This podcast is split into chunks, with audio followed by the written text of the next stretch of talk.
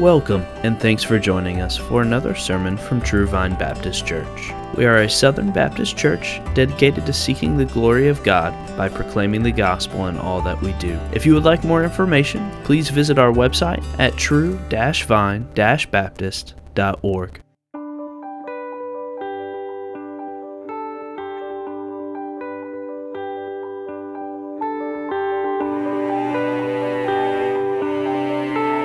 Deuteronomy chapter 6 uh, is where we'll be.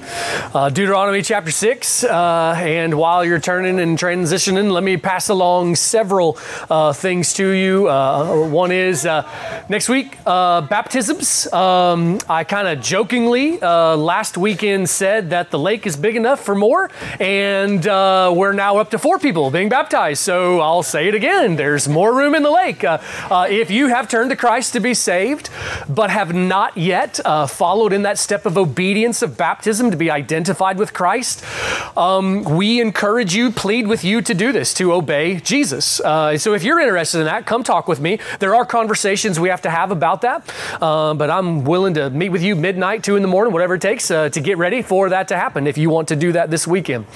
Um, another one, um, uh, exciting announcement coming up and development. Uh, we have a groundbreaking ceremony that is planned um, for the new church building. So this is this is a big deal. Um, August 27th. August 27th. That's a Friday um, at one o'clock Eastern in the afternoon. Uh, there's going to be that kind of ceremonial stand around, you know, paper takes pictures, gold shovels kind of thing. Uh, that's there. Uh, I was told that normally there's not that many come. Uh, that there's maybe 20 people at most. I said, well, we'll see. Uh, I'll want wanted to pass it on to you. It's not the kind of thing like don't think that there's going to be a hundred of us there. I wouldn't ob- object to it if there was. But if you want to come out and see that, participate, um, we're at least going to try to uh, say the gospel to the local press and pray um, together over the, the thing. And it'd be about a 15 ish minute kind of thing there. So know that that's going on. Uh, next, uh, kind of a, a, church family matter. I, I want to ask you to be praying um, for our church as, as, as you, you're aware of what's going on in society around us. Um, as uh, the, the COVID stuff is increasing, so also is escalating the disagreement uh, in culture around us. That brings the potential. Uh, for disagreement amongst the church family. Um, I, I want to ask you to pray pray that we, um, pray for Christ Church in general. Pray that this church, that we will glorify God through whatever is coming. That we will glorify God um, by wisdom, that we will glorify God um, by extending grace to one another because there, there is going to be seeing things differently amongst Christians. Pray for ourselves that we will be able to extend grace to those we disagree with. Pray for one another. Pray that we will glorify God in this season. And uh, coming to then the text now in Deuteronomy chapter 6. This is the last sermon um, in this series uh, that we have been looking at. A break from the book of Romans, a series of warnings uh, to the church, uh, things to take heed to. So, o- over the last uh, month or so, we, we've taken a look at the, the escalation of uh, the godless ideology of CRT in our nation, and we've looked to see what the Bible has to say on that. Uh, we've given a call of the warning of persecution and the preparation for Christians that is needed. Then last weekend, I, I preached a message of warning concerning the battle for our children. We continue a part two of that today um, and moving to specifics.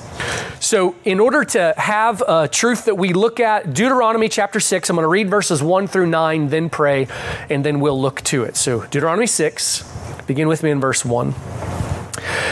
Now, this is the commandment, the statutes, and the judgments which the Lord your God has commanded me to teach you, that you might do them in the land where you are going over to possess it, so that you and your son and your grandson might fear the Lord your God, to keep all his statutes and his commandments, which I command you all the days of your life, so that your days may be prolonged. Oh, Israel, you should listen and be careful to do it.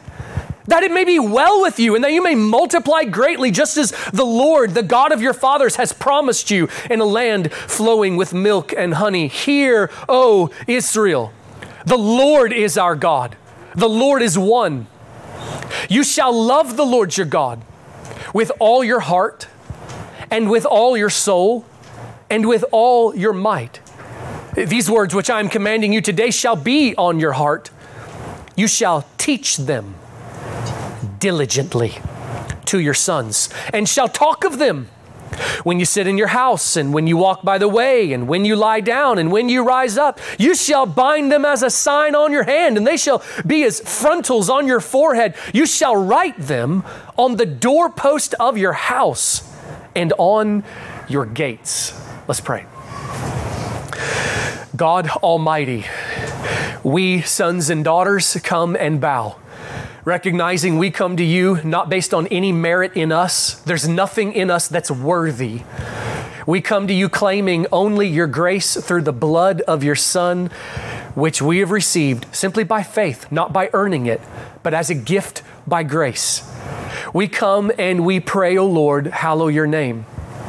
We ask God that you'll show us more of yourself. We pray, O God, that you will give us understanding of your word. Lord, we know that there are times that we we read the Bible and it's just words on a page. Either for us just not paying attention or not being spiritually ready for it, we get we get little or nothing out of it. And then we know that there are times that just one sentence of your word just changes our lives. Lord, I ask that this morning it, this is what you would do that by looking at your word and considering your truths, your will, your purposes, Lord, I pray that you will give us that kind of understanding where your word comes alive inside of us, that it's, it's not falling on hard hearts, but on, on hearts that have been tilled. The ground has been made ready. So, Lord, we pray you will do this. Lord, I, I pray for every household um, here this morning, listening online. I ask, oh God, that you will bring great grace so that there will be obedience to this, progress made. But Lord, we also pray for us as a whole church. Lord, that we will implement these things in, in a way that raises up generations of, of God-fearers and obeyers and worshipers, uh, Lord, in the generations to come. So please bring this about. We pray for our little ones in the next room. We ask your grace on them, protection, blessing, that they will learn your word and believe. We pray for us in here. Help me to preach. Help all of us to worship as we receive it. We ask these things in Jesus' name. Amen. Well, every time I preach on either marriage or raising children or singleness, um, I feel the need to give a defense uh, for the fact to appeal that this is indeed for everyone, even if your current life situation isn't uh, in this particular one. For the same reason that you need to know about gravity. Uh, you may not be a physicist, um, but this is the world you live in. Uh, God made a world with gravity. You need to know how to operate in light of those things. This is the world that God has made. We, all of us, need to know how it functions uh, on the battlefield. Uh, the soldiers need to know the jobs of other soldiers and what is happening there because what they do affects what you do. And there's also the sense that God is displaying His glory by His overall will. And when we understand everything that God is doing, we, we understand the bigger picture and how he is uh, working his purposes. And let me say this word to us collectively. Um, you know, so a lot of what we're going to talk about today um, concerns households, and I, I'm praying there will be very specific application. But let me address the church as a whole, us family corporately. It is a reality if we are going to bear the kind of fruit that God wants in the future, generations to come, not only from individual households, but we as a church corporately, raising up generations to come, we will have to take the application of the things we're talking about today and not only do them, make them the culture, make them the atmosphere uh, that exists here um, in all things, that this is what is expected. This is what we do here. We all know the game plan and we're striving to put it into practice. Uh, last week, I preached um, the message of warning, the overall call of parenting, and a word of exhortation. This week, it's my intention to move towards application, specific instruction. And so let's do this by um, beginning in an overview. I want to walk through this passage we read, verses 1 through 9, uh, in kind of a, a, drive by pace, you know, a quick kind of walkthrough. Won't be every truth that we could see there. But then what I want to do is then take that overall um, truth and then begin to apply it. So walk through 1 through 9 with me, um, please. You notice in verses 1 through 2, the Spirit led Moses the prophet to preach, to preach the call to obey, obey the commandments, the statutes, and the judgments of God, and to teach their generations to do the same. And by the way, the New Testament teaches us how to read places like the book of Deuteronomy, and so we can say, we are being taught to obey the commandments, the statutes, the judgments, and to teach our children, our generations to do the same. Verse 2, he says, I tried to emphasize this when I was reading. He says, So you, your son, and your grandson. See what's being referred to there. So you, your son, and your grandson will fear the Lord, obey the Lord, worship the Lord, love the Lord, serve the Lord. And he didn't even stop there. Remember that phrase in the text? All the days of your life. All the days of your life.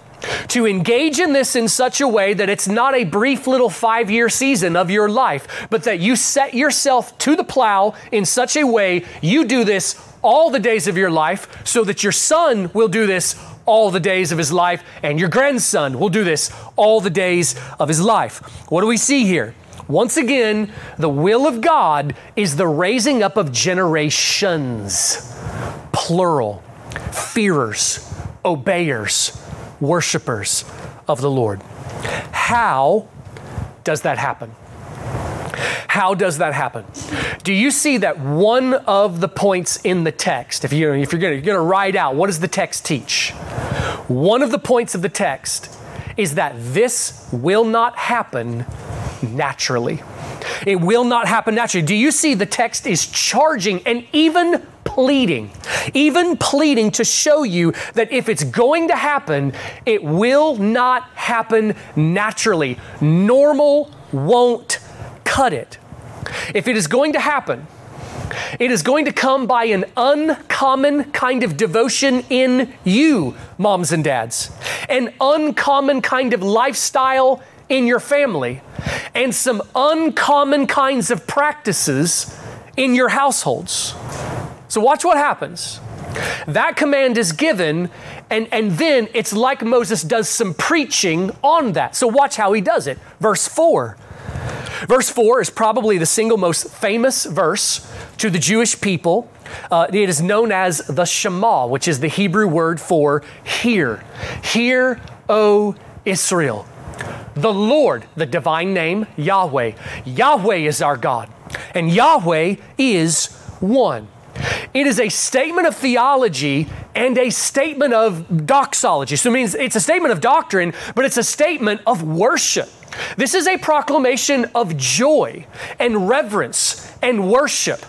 Yahweh is our God, not to be confused with idols, images, imaginations of the mind. We have one we serve.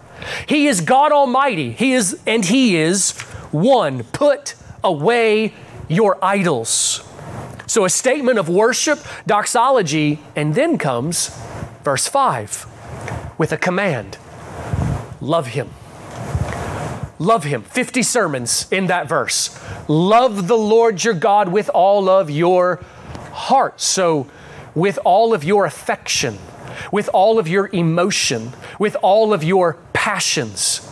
We love the Lord your God with all of your soul. So, with all that is within me, to, to the secret parts of the thoughts and motives and intentions, all the way to those secret thoughts that nobody else knows. Love Him there, and then love Him with all of your might, meaning put action to your love.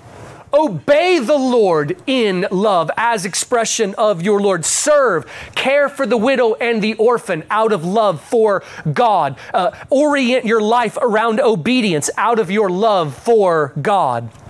And then, six through nine. Notice in verses six through nine, they contain at least four. I'm going to point out four things you must do with the Word of God. So, to, to comment on that, if you are going to love and obey and worship and walk in the statutes of God, the Word of God must be a central part of your life. It is impossible, people try it, but it is impossible to walk in obedience, worship, service, fear, and love of the Lord and ignore the Word of God. The Word of God must not only be part of your life, it must, it must reside as a central place within you. Uh, if you ignore the Word of God, you will not be able to walk in obedience and worship and love. God has made this world in this time. We engage with Him through His Word. So, four things that we must do with the Word of God. First, in verse 6, it must reside in your heart. It must reside in your heart. The Word of God must so saturate your life that it oozes into all of your thinking. That it doesn't matter what subject you're thinking about, you are thinking about it in terms of the Word of God. When you're studying math facts, you're thinking of Jesus as the one who created the cosmos with a world of order like that. The Word of God must abide in our hearts, abide in our thoughts. His words must be precious to us. Second, teach the Word of God to your children. This means formal instruction. Parents are commanded by God to teach the scriptures to their children. I'm obviously coming back to this one. Third, converse with your children about the Word of God. This is a command to informal instruction. Formal and informal. Let me, let me comment on that for just a bit here. Both of these are needed both formal and informal instruction, there's a, there's a place for both of them. Your, your family might be better at one or the other, one might come more naturally to you. Both of them have a role and a place that they serve. And, and, and uh, all right, so as I address, okay, I'm going to speak, you know, if, if you're a, a, young one in here and you don't have kids yet, okay, you, you study now to, for what you're going to do later. But I am going to address parents, but as the Bible does, I am most specifically going to address fathers. As I address you, fathers, okay, uh, I am also speaking to you, mothers. You understand that. But the Bible most specifically lays the weight of responsibility on fathers. So, fathers, understand that when you do these two things, there's more being demonstrated, more being preached than just the truths that you communicate. You're showing more than just what you talk about. There is a certain kind of devotion to God that you demonstrate, fathers, when your children know in our family, we do this. This, this is what we do. Dad, he gets us together, he sits us down, he teaches the Bible. This is the culture of this family. It's not weird, it's not awkward. At the supper table, we talk about the truths of God. Okay? Uh, fathers, your children see that you are in submission to God when you do this. So you over the course of years, you'll teach thousands of truths. And those truths are all important. But part of what I'm saying is you're preaching something else by the fact that you do it. You are showing you are in submission to God. You know, when, when your family comes to recognize, they won't see this when they're five, but as, they, as your children grow, they'll come to see that this is important to you. That when you come from her, home from work and though you're tired and you just want to sit and watch TV because you're exhausted, still you gather the family together and you instruct them in the scriptures, you are showing something. You are showing that you count God worthy of bowing to. And then likewise, you also demonstrate something crucial when you converse informally about the Word of God. You show your children sincerity. You show your children that you do really love the Lord. You, you serve Him not just because you have to, you serve Him because you want to. He is the treasure. So, so you're working in the yard with your family. And uh, you, you call the kids over because you, you, you see some moth and it's just got exquisite beauty and you and you point out to your kids and you're just like you know look at this guys. Look at the artwork of god's creation. Look, you know, look at his glory. Think about what this demonstrates and his, his glory is, is all around us. Uh, that truth that you're pointing out that's important. It's an important truth. But you're also demonstrating to them you love him. He is worthy of worship. I, I, don't just bow to him in submission because I have to, and technically he's the sovereign ruler. He is the treasure, he is our inheritance. We love him. Fourth, fourth thing to do with the Word of God, verses 8 through 9. You must fill your life with the Word of God so that it surrounds you everywhere you turn. Moses used a figure of speech there. Um, make it be uh, one of the things he says there as a frontlets between your eyes. Uh, that, that's a figure of speech kind of comparable to maybe our modern expression, tattoo it on your forehead, meaning make this message to, to be something you think about every single day. Fill your life with the Word of God. Hang pictures with scripture written on it. Wear t shirts with the gospel, okay? Um, Put it on your bumper stickers, okay? Make God's word fill your life so that everywhere you turn, it's written on the doorpost and the gates of the city. Remind yourself everywhere you turn. Now, after walking through verses 1 through 9 very quickly, I want you to notice this. This passage is not primarily about parenting. It's about parenting. It's not only about parenting, it's not even primarily about parenting. It's about the glory and the kingdom of God. It is about things that, okay, are bigger than parenting. Yes, there are things that are bigger. Parenting serves a higher purpose the glory and the kingdom of God. So it's not only or even primarily about parenting, but it is a helpful place to look to when considering our job description as parents. So I want to take this passage and those four things that we saw to do with the Word of God, and I want to apply them.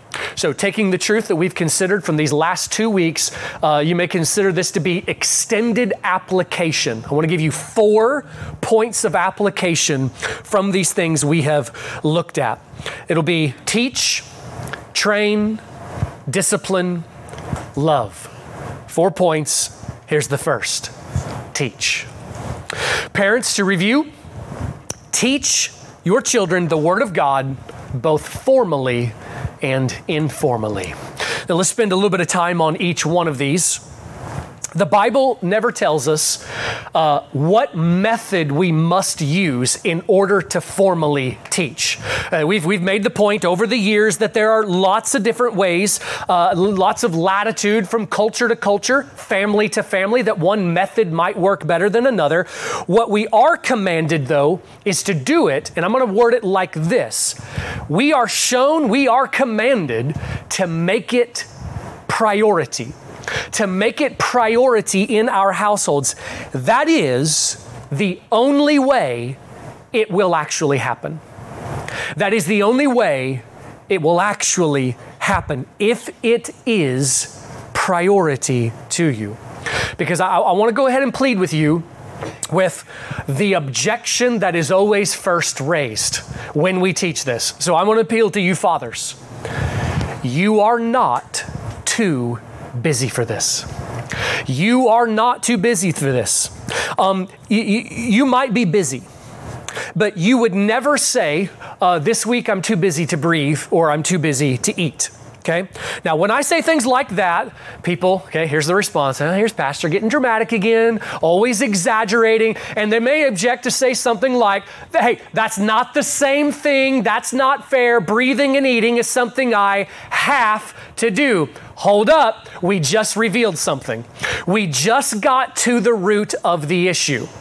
If you believe that instruction of the Word of God is nice but optional and not necessary for survival, then you will overcrowd your life. You will have your children signed up for every sport, every program, 47 taekwondo classes, whatever that is filling up your schedule. You might be too busy for 65 hours of work.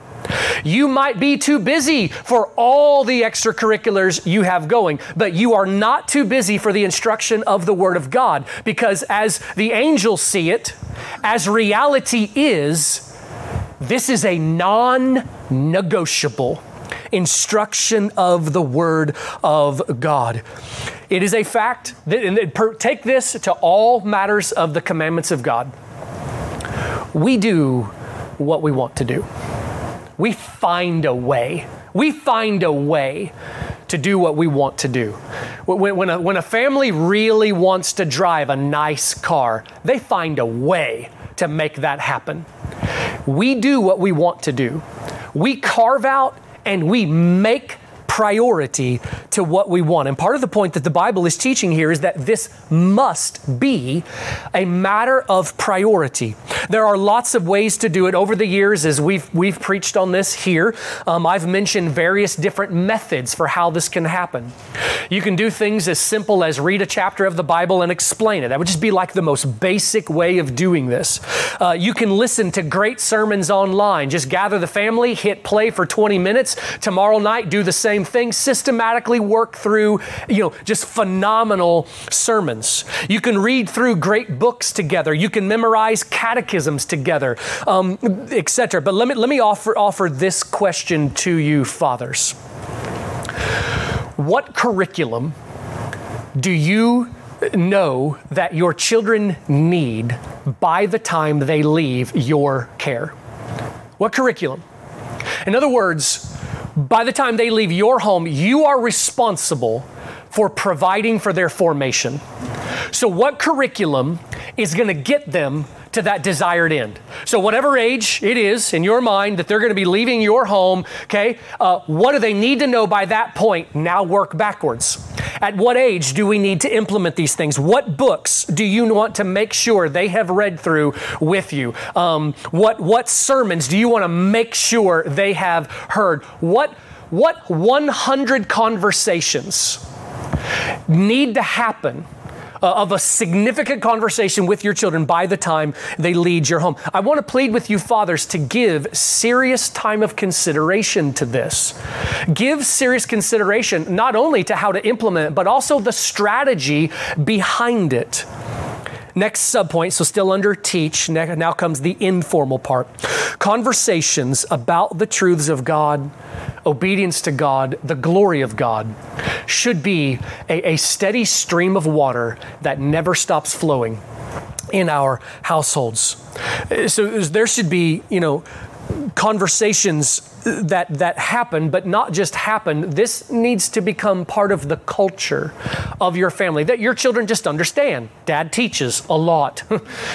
you know, this is this is what dad does. Dad teaches. Dad tells us stories with morals. I had one of my daughters. I didn't plan for this, but we'll, we'll throw it in there. I had one of my daughters who who eventually one night said, "Dad, could you tell us a story for once that doesn't have a moral to it?" You know, at the end, because all the stories had some principle that are there, and they got tired of it always having some big, deep agenda that is there. It needs to become part of the culture uh, of our, our household.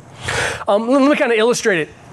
Sometimes, um, a parent will, will come up and ask a question like, How do I talk to my kids about sex or whatever? And my answer that I give, um, it'll sound a little smart alecky, okay, but I, I, really don't mean it to me. I have a point behind it. Um, my counsel is walk up to them and say, hey, bud, we need to talk about sex, okay? And if there has been a culture of conversation where it's just already understood, this is what we do in our family. Dad teaches, dad, we do this a lot, that kind of thing. It won't be, well, it'll still be awkward, but it may not be horrifying uh, in that instance. But if the family doesn't have a culture of instruction where this thing is regularly done, then yeah, it will seem strange at first. But your children need to know that teaching is part of your job and for them to expect it.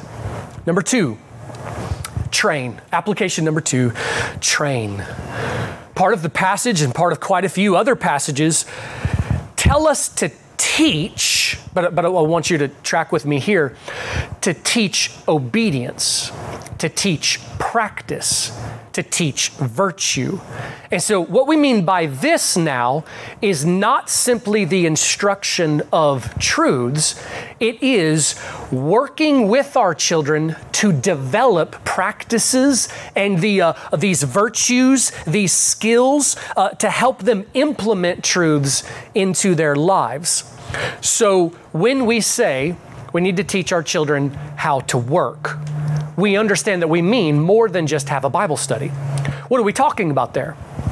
We're talking about a, a broader approach that, yes, begins with truth. Because, by the way, every one of these virtues and every skill that we want to teach them, it always starts with truth. It always starts with theology. There, there's a reason why we use the language of a good work ethic.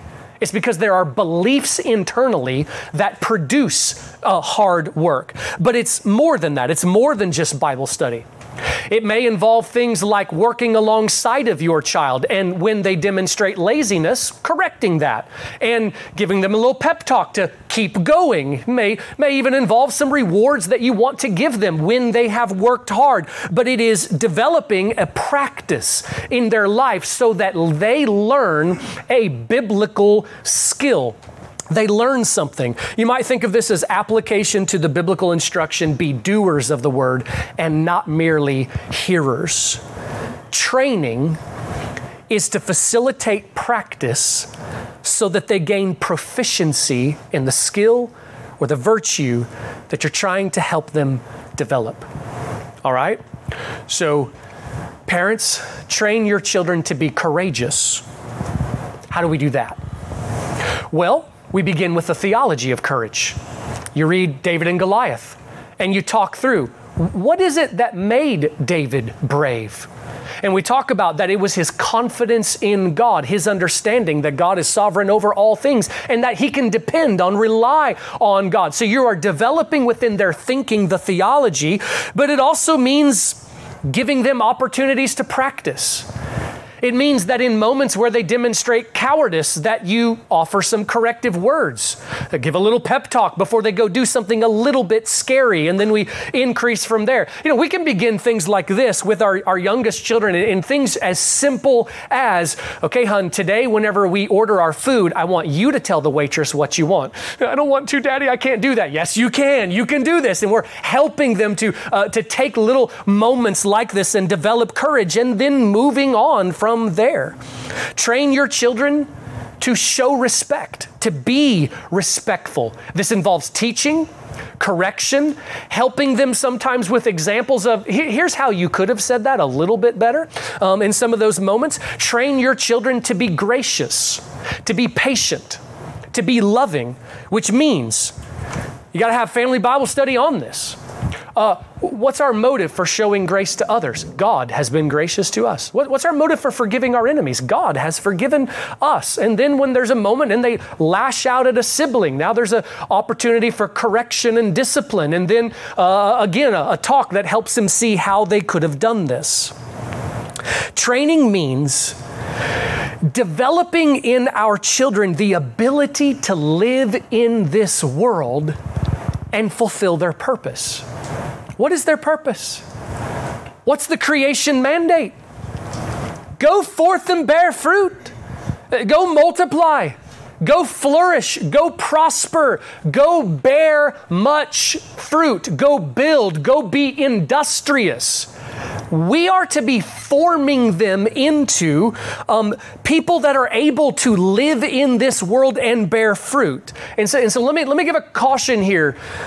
If your child's existence um, consists entirely of entertainment, entertainment all the time, the watching of TV for hours and hours, the video games, the tablets, the phones, all the time. D- does it make sense that we now, um, as a generation, as a culture bigger than this room, we're raising a, a generation that is going to be useless to society? And I know you may think that that word useless is too harsh. It's used in the Bible. It is used in the Bible to refer to those who cannot fulfill their purpose. Okay? Does it make sense that whatever you do regularly is catechizing you? Whatever you do regularly, it's formative. Okay? You watch Fox News or CNN regularly, it's formative. It is catechizing you. If you choose to rejoice every single day, that's formative. If you choose to grumble every single day, that's formative.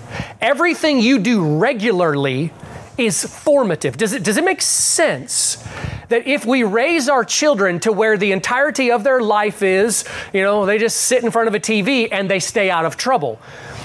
What they're going to turn out to be. We are catechizing and forming individuals that cannot live and function and work and thrive and flourish and have conversations with people where they look them in the eyes. Okay? We, we are raising a generation here that are going to be useless to society. How amazing will it be when Christians do something different? Okay? But this is gonna this takes more. This takes an understanding, a bigger understanding of God's purpose for us. See, because sometimes it's argued something like, well, you know, my kid watches TV all night long, but you know, at least he's not out starting gangs and snorting coke. Okay, well, yeah, that's that's good. Glad that's not happening. Okay, but we've got some bigger purposes here. Okay, we've got some bigger things. God doesn't want duds. God doesn't want puddles of mediocrity. So let me say this to everyone in the room. He wants you to grow to be a sage. He wants you to become a mighty man of God. He wants you to grow into a mighty woman of the scriptures. He wants people of the world to come to you and seek counsel. He wants you to be the kind of person that you demonstrate godliness by how you live. When we get a picture of what God wants, and we raise the bar beyond that just not starting gangs raise the bar to where God wants you to be, and then understand I have the responsibility to provide for the formation of my children so that they grow to be mighty, that they exude godliness. We, we begin to see that what God calls us to do is, is bigger than just keep them from smoking crack, it's more than this. God wants your children to grow mighty. Lead them to form into that. We cannot make them love God and love His truth, but we are to provide for their formation, and there are character traits that we can implement. Application number three discipline. Discipline. Without question, Scripture calls us, and this would be a part of the formation of our children. If we are going to teach them this obedience, then discipline is a necessary application. Without question, Scripture calls us to discipline and to discipline physically. Proverbs 13 24. He who withholds his rod hates his son, but he who loves him disciplines him diligently. Uh, and as we've mentioned in the past, when you hear the rod there, don't think how Paul was beaten with rods. Think of a small instrument like a ruler, a wooden spoon, an implement to be used in spanking there. And when it says to discipline your child diligently, that doesn't mean harshly or severely, it means consistently, regularly. Now, of course, we, we need to address the softness of our culture. Right? Everything offends today. So this one shouldn't be surprised. This one does too. And so sometimes as the church preaches on this, there can be a little bit of the idea of like, you know, pastor, you know, quiet down a little bit. You know, I agree with you, but sh- let's keep it quiet. Let's not announce it. We'll get reported. Listen, we've been doing that for decades. How's it working? Are we winning the culture to repentance by that kind of approach? No, turns out that pandering to fleshly desires doesn't win people to repentance. Okay? We need to unapologetically herald from the rooftops the truths of God regardless of the outcome. Parents, do not be ashamed of the fact that you spank. Let it be known. Okay? We need to make this normal again. Of course, physical abuse is wicked and the Bible condemns it. Biblical discipline is done in love, not severe, and it is corrective in nature. So we might call it biblical corrective discipline. And it has foundations. It has foundations for why it is necessary. The sin nature has so affected us. We are born in danger. We are born with an inclination that will lead us to hell unless something dramatic interjects. Fathers, if you let your children go, they will not turn out sweetly, no matter how many Disney movies tell you it's so. Your children will not grow in to be uh, godly if you let them go. If you let your children go, your child will form into a lusting, vengeful, lazy, fleshly pagan. That is what is natural. Proverbs 22 15, foolishness is bound up in the heart of a child. The rod of discipline will remove it far from him. We are born in danger that if left unchecked, we would all become slaves to our lust, slaves to our desires, monsters of lust will grow inside of us. When children are not disciplined, they become slaves to their flesh, their passions. This is the reason for the tantrum in the grocery store. It is not that they just miss their nap today. Even as adults, when we uh, don't get good sleep and get a little hungry, we can get grouchy and grumpy, but it's not what we're, where we're mistaken is we think that that caused my grumpiness. No, no. It was there all along. Uh, being hungry, being tired can reduce our self control and our restraints so that it comes out. But it was there all along. The tantrum in the grocery store is a moment that your child is a slave to their lust. Discipline will help them gain mastery over their flesh. They must be brought to a place that they're able to control themselves rather than their lust control them. To fail to discipline is, un, is unloving. It is. It is unloving. Now, it's often argued a parent might say something like, "Well, I just love my child so much, I can't I can't spank them. I can't stand to see them hurt." And you know, I don't, I don't want to be harsh, but we do got to call it, you know, with, with honesty, that's just not true. It is not that you love your child so much, this one will sting, you love yourself. You love yourself, okay? It is that you don't like the uncomfortable feeling of what it takes to do what is best and show the tough love to your child. A couple things have to happen. Number one, you must believe what the Bible says. You must believe God when He says that your child's soul is in danger. Your child is not naturally right with God. Your child needs grace. Okay? Discipline will serve them tremendously to teach them how to submit to the Lord and His supreme authority, to, to understand what repentance is. Discipline helps us understand what submission is. And then, number two, we must mount up with the courage to do so. Parent, obedience and disobedience, they really are a matter of life and death. It really is life and death. It, happens in our modern day that a parent will sometimes find a creative way uh, to get their child to do what they want, but the parent does it without wielding authority. They'll try some psychological stuff. You know, you just got to make him think it was his idea, and then he'll do it or reverse psychology uh, or bribes, whatever. But all of it, again, it's not an attempt to be harsh, but we do want to call it what it is, okay? It is a cowardly approach. It is not a courageous approach. It is the case that a parent can be afraid of their child. We don't like confrontation. Um, a culture where we've been conditioned to think that all disagreement is, is, is hateful.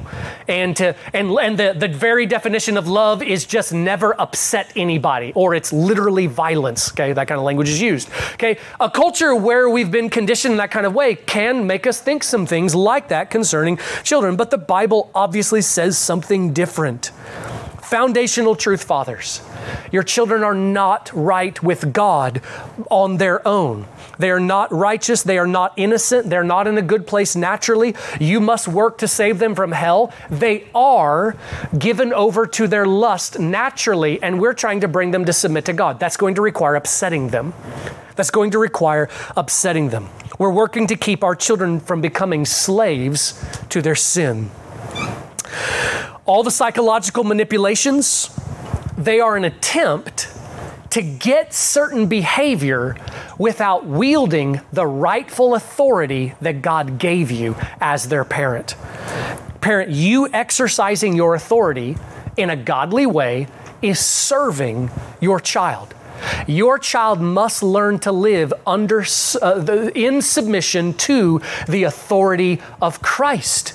And we teach them that by subjection to earthly authority. So, parent, insist. Insist that your children obey you and that they show you respect. Okay, John Piper is famous for saying, Parents demand obedience from your children. My favorite James Dobson quote is, Win and win decisively.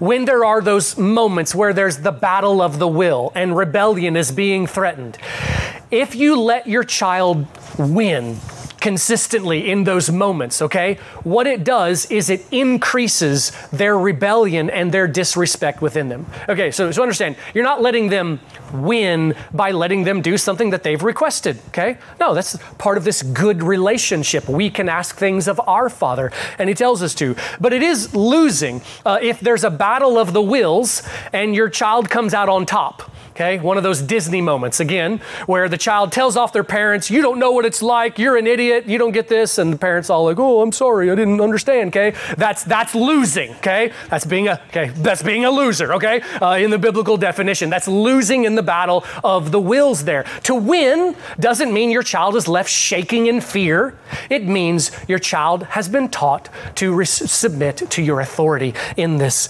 instance. Application number four love. It is important to address while we're talking about discipline. Uh, that the Bible puts a protection for children in, in the commands. The Bible commands us not to exasperate our children. Ephesians 6 4. And, and, and again, let me back up, and there are some foundations for this. Scripture addresses on a number of occasions how we are to speak to people. It makes the point that there are ways to say true things to people, but if they are done in a, in a, in a particular kind of way, we can actually incite, we can provoke a negative response in people, even as we say true things. So, for instance, uh, you're trying to share the gospel with someone, and uh, let's let's just say you went with this approach. Um, listen to me. You are an idiot. Oh my goodness. You, you are so blind. You wouldn't see a biblical truth if it bit you on the nose. Okay. All right. Is this an effective means of evangelism? Okay. No. But let me ask you a question. Have you said true things? Yeah. Before Christ, we are in idiocy okay? We are spiritually blind, but there's a way of speaking in which we can provoke negative kinds of responses in people. That's why Proverbs 15:1 says, "A gentle answer turns away wrath, but a harsh word stirs up anger." That's human nature do a word study sometime on the word uh, gentle. And we'll see that over and over in the New Testament, we are told to tell truth. We're even told to rebuke people and, and we're given the instruction to do so gently. So, take that truth, that understanding of human nature, and now apply it to parenting. There is a way that we can behave, conduct ourselves, speak towards our children that provokes negative response, that incites rebellion. Now, listen, they are still responsible. There's still a level of responsibility. But as the Bible oftentimes teaches, we can have guilt in it as well by putting stumbling blocks there. What are some of those ways that as parents we can exasperate and provoke? I think we could sum them up with harsh gracelessness. Harsh gracelessness. If we discipline too harshly, speak severely, discipline too much, too often, for too many things, be rigidly strict in matters that are not necessary, fail to delight in our children, or set standards that are unreasonably high so that they're never able to make you happy. When those kinds of things happen, resentment often builds in children towards their parents. Look, we know from you know some some uh, biblical accounts and from nature, God has wired up your children to desire you. Um, they want your affection. Fathers, in particular, um, Doug Wilson calls it father hunger. That God has wired um, into your children a desire for you to approve of them, for you to be proud of them. We have a natural kind of desire. We want our dads to be pleased with us. Um, we know what happens when girls go without their father's affection. They oftentimes seek that affection somewhere else. Um, it's, a, it's a real thing. We have this need for the security that we are delighted in and God has put this in as a help to earthly families, but also because you have a Father in heaven that we are to ultimately seek to please, and we want Him to be pleased with us. And this is meant to be a motivating, something that drives us with zeal. I want Him to be pleased with me. So when a father punishes too harshly, speaks severely, says hurtful things, is strict just to be strict. The answer to everything is always no. When a child just cannot live up to their parents' expectations, usually, ev- eventually, resentment builds in the heart of the children. And I, I want to say a word of warning here. I have in my lifetime seen an awful lot of church families come undone, and you can trace it to the root of cold, harsh, severe legalism. I've seen it destroy marriages. Cold legalism is toxic. Self righteous severity is toxic. I have seen it destroy more marriages than I ever th- guessed would happen. Either in they end in divorce or they're just miserable and hate each other. I have seen children eventually come to just despise their parents and will no longer speak to them. But at church, everybody, everything looked fine. Because dad made sure that on, you know, Sunday mornings, you, you get in there, don't you embarrass me. You, you make sure you put on a good look and we're, we're going to look good when we get there. But at home, it was cold and severe and it melts down. That's, that's exasperating. And, and there's a danger there. Fathers, we're trying to win our children to love Jesus. And, and cold, legalistic severity actually makes the gospel look ugly because we're misrepresenting the gospel. We're, we're preaching a false gospel by doing it. Understand that strictness does not equal godliness.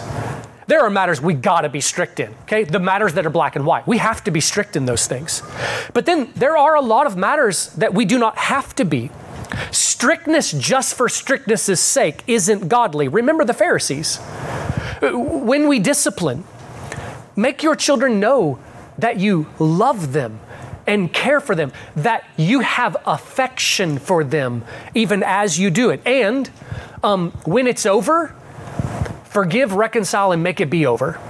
Uh, hanging on to the, the, the resentment and the, the, the bitter feelings that have been there for a long period of time kind of gives this impression that you know you're just never going to be okay. You're holding on to the punishment. Forgive reconcile. Don't hang on to it. Forgive and delight.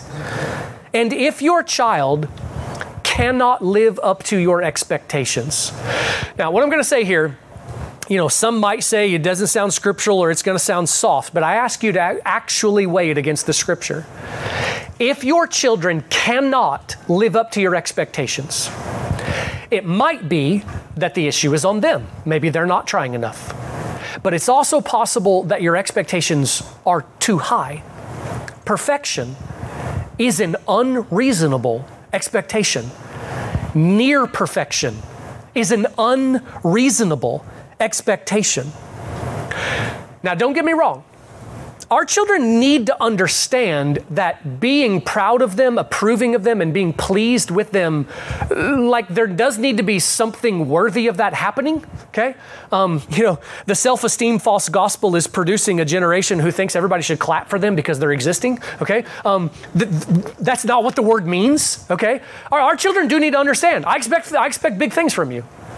I, I, do expect you to grow and to form and and and that there you know it can't just be a, a, a, mediocre kind of life and that that will win my praise. No that's not reality. But our expectation also has to be possible and appropriate to the age and appropriate to um, maybe even circumstances for the child. If our children cannot live up to our expectations, it might mean that we need to lower them. It might sound soft, but do you remember what Jesus said to the Pharisees? You put burdens on people they cannot bear.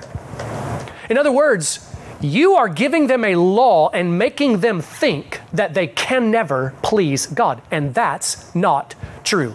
That's not the gospel. Eh, Christian, you live not under law, but under grace. In the situation under the law, you could not please God because it is nothing but the standard of perfection, and we all fell short. But God gave the gospel of grace. Moms and dads, even though every single work and everything you touch is tainted by the uncleanness of your hands because you are still a sinner, does God accept anything that you do as good? Yes. Why? Grace. That's the gospel. That's the situation we're under of the gospel.